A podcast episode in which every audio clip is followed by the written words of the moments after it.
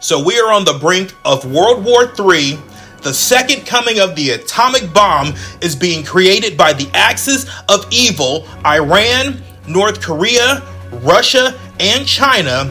We are going to be dodging missiles Buildings are going to be falling all over the fucking place, and the entire world is going to come to an end for the following reasons, according to the Democrats and this propaganda, deep state news, mainstream media outlets, and their bullshit.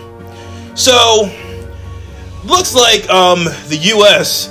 killed this military warlord, Soleimani, who was planning attacks on U.S. bases across the Middle East. The motherfucker looks like a goddamn villain from a James Bond movie, for Christ's sakes. If Daniel Craig or Sean Connery was to kill this guy, they'd be trying to give these guys a fucking Oscar or a goddamn Golden Globe. But let's get back to the seriousness of this Soleimani guy. His actions would have been the cause of a World War III. He's also been over there in Iran taking cheap shots at the president and talking all of this fucking shit. I guess those motherfuckers in Iran couldn't take the heat when Trump legitimately said fuck you to Iran and that one sided nuclear deal. The nuclear deal was more one sided than the Germany and the Brazil elimination match in the 2014 World Cup when Germany whooped their asses, and that's exactly what Iran did to us in that nuclear deal. Every American is being warned to pack up and get the fuck out of Iraq and run for the hills. The propaganda, state news media outlets are out here scaring the living shit out of Americans to the point that the selective service system had to ease the public scare. They literally went on Twitter saying the following, and I quote The selective service system is conducting business as usual in the event that a national emergency necessities a draft, Congress and the president would need to pass official legislation to authorize a draft. And then they went on in another tweet to say, and I quote, due to the spread of misinformation, our website is experiencing high traffic volumes at this time. The top tweets since the start of the new decade has been nothing but fear mongering and superfluous lies about what the fuck happened over there in Iran.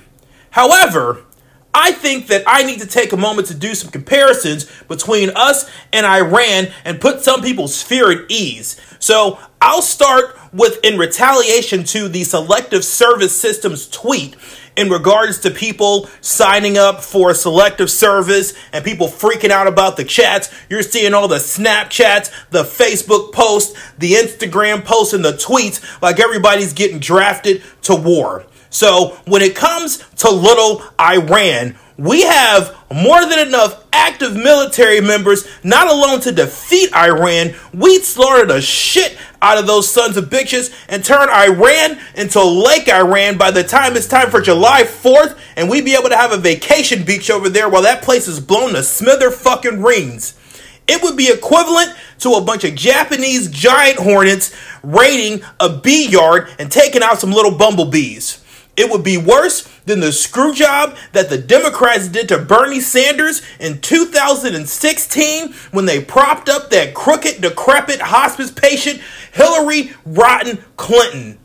The left is going to continue to try to pile on this fake impeachment that they have on the president, along with this crap about him starting World War III, because no matter what the president does, he will be guilty of something in the eyes of these shithole Democrats. I remember back in 2012 during the attack on Benghazi when there was no military aid provided to aid the ambassador and the military leaders there, and those troops, U.S. troops, were killed. The attack on Benghazi and the murdering of Gaddafi in Libya was a thousand percent worse than anything that took place with this Iranian leader's slimeball in Iraq. Plus, after the U.S. military killed that scum sucking son of a bitch, warmongering warlord bastard Soleimani, they sent and deployed 3,000 more troops over there out of an active military of 1.2 million members to go to Iraq to ensure that the Iraqis stay safe and any Americans in Iraq can leave the country safely. I don't hear anything about black people being enslaved in Iraq or Iran due to a military attack on a political leader, but if you Google slavery in Libya, the articles are more endless than the wars that the Democratic deep state are trying to blame us Republicans for. Furthermore, what you're not hearing from the deep state news, propaganda, mainstream media outlets is about how people are responding in Iraq to this. There have been endless videos of people celebrating in Iraq in the streets for Trump making the call to kill that son of a bitch Soleimani. He is receiving a lot of international support over this, the Prime Minister of Israel, Benjamin Netanyahu, has openly shown support for the president, saying that the president acted swiftly, forcefully, and decisively. But if you let those crooked motherfuckers on the left tell it, they want you to buy up all the canned foods, invest in a solar powered bomb shelter, and pray because the end of the world is coming and their demented eyes that are confused and no longer need to be making political decisions. None of this was being thrown in our faces when Biden, crazy Uncle Joe Biden, crooked Hillary Rotten Clinton, crazy, demented Diane Feinstein, the aristocratic Democrat who has never known anything about having to worry about working to pay their bills, John Kerry. You've got the minority head of the Senate, Chuck Schumer, and that adulterous walking piece of human feces shit, John Edwards, who was cheating on his wife while she was dying of cancer. These individuals are the ones that voted for the Iraq war. No one gives these clowns any pushback, and Democrats have coined the Iraq war as one of the worst wars in military history.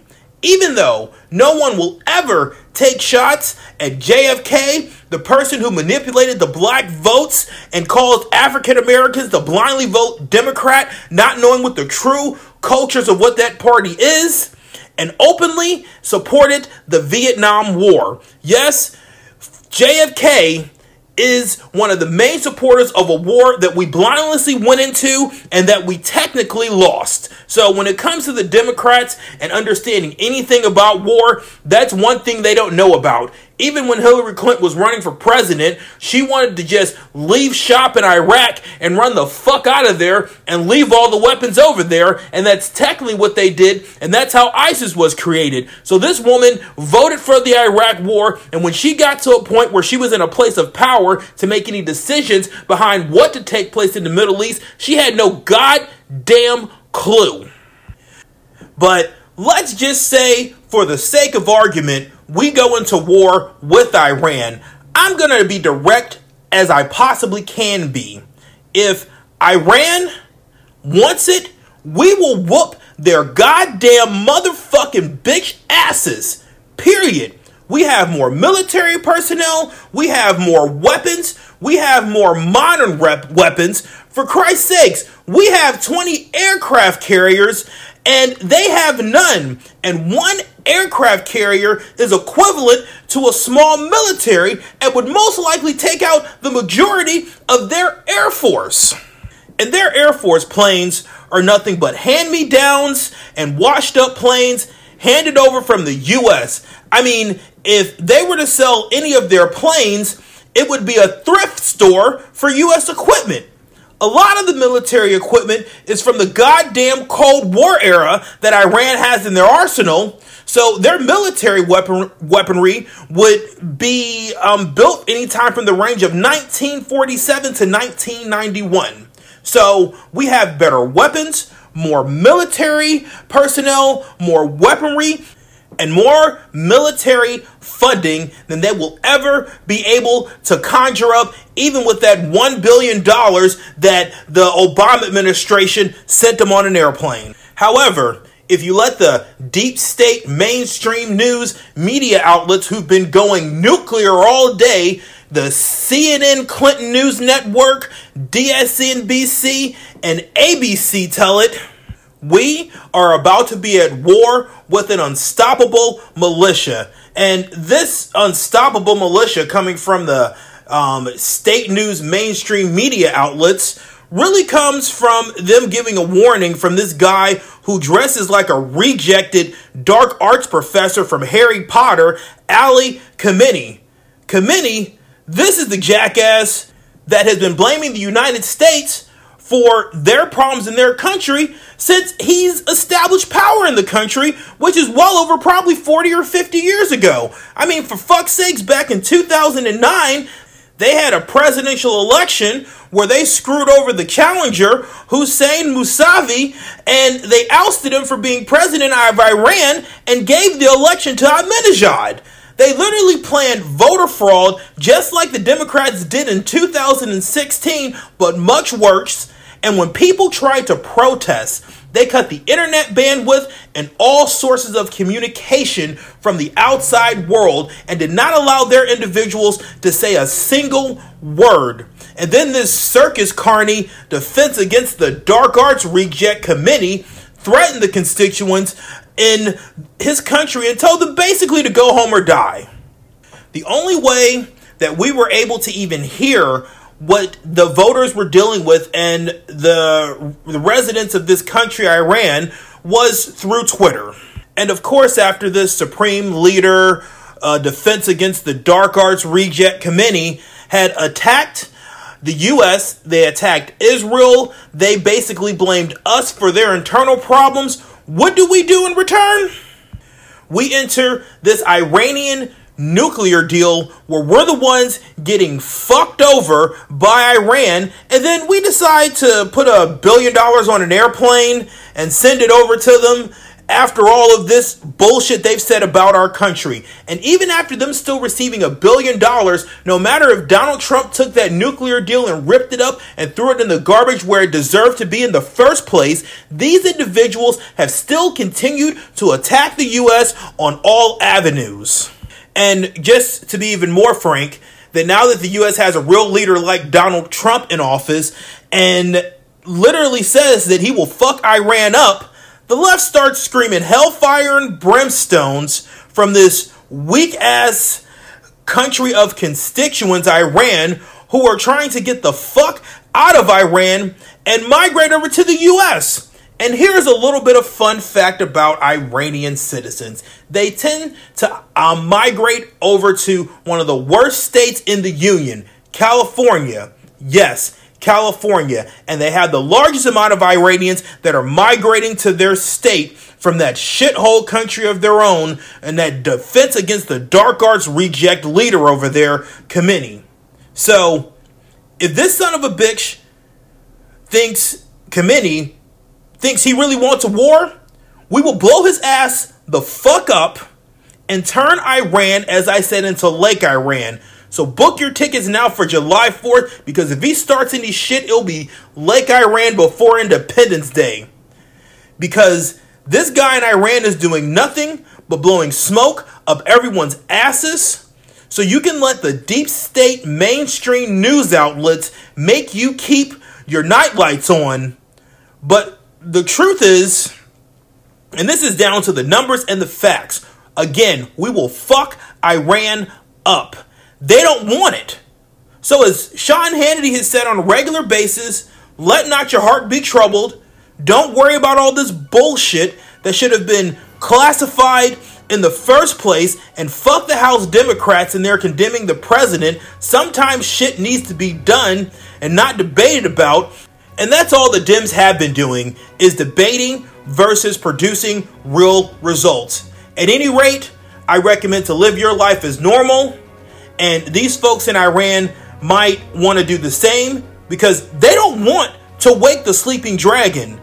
So don't let this old, decrepit, defense against the dark arts teacher reject Khamenei get you all shaken up. Because Khamenei is washed up. And if he wants it, we will blow him the fuck up if he dares tries the United States of America. So that is all the time I have. Thank you for listening. God bless America, the country that stops wars and doesn't start them.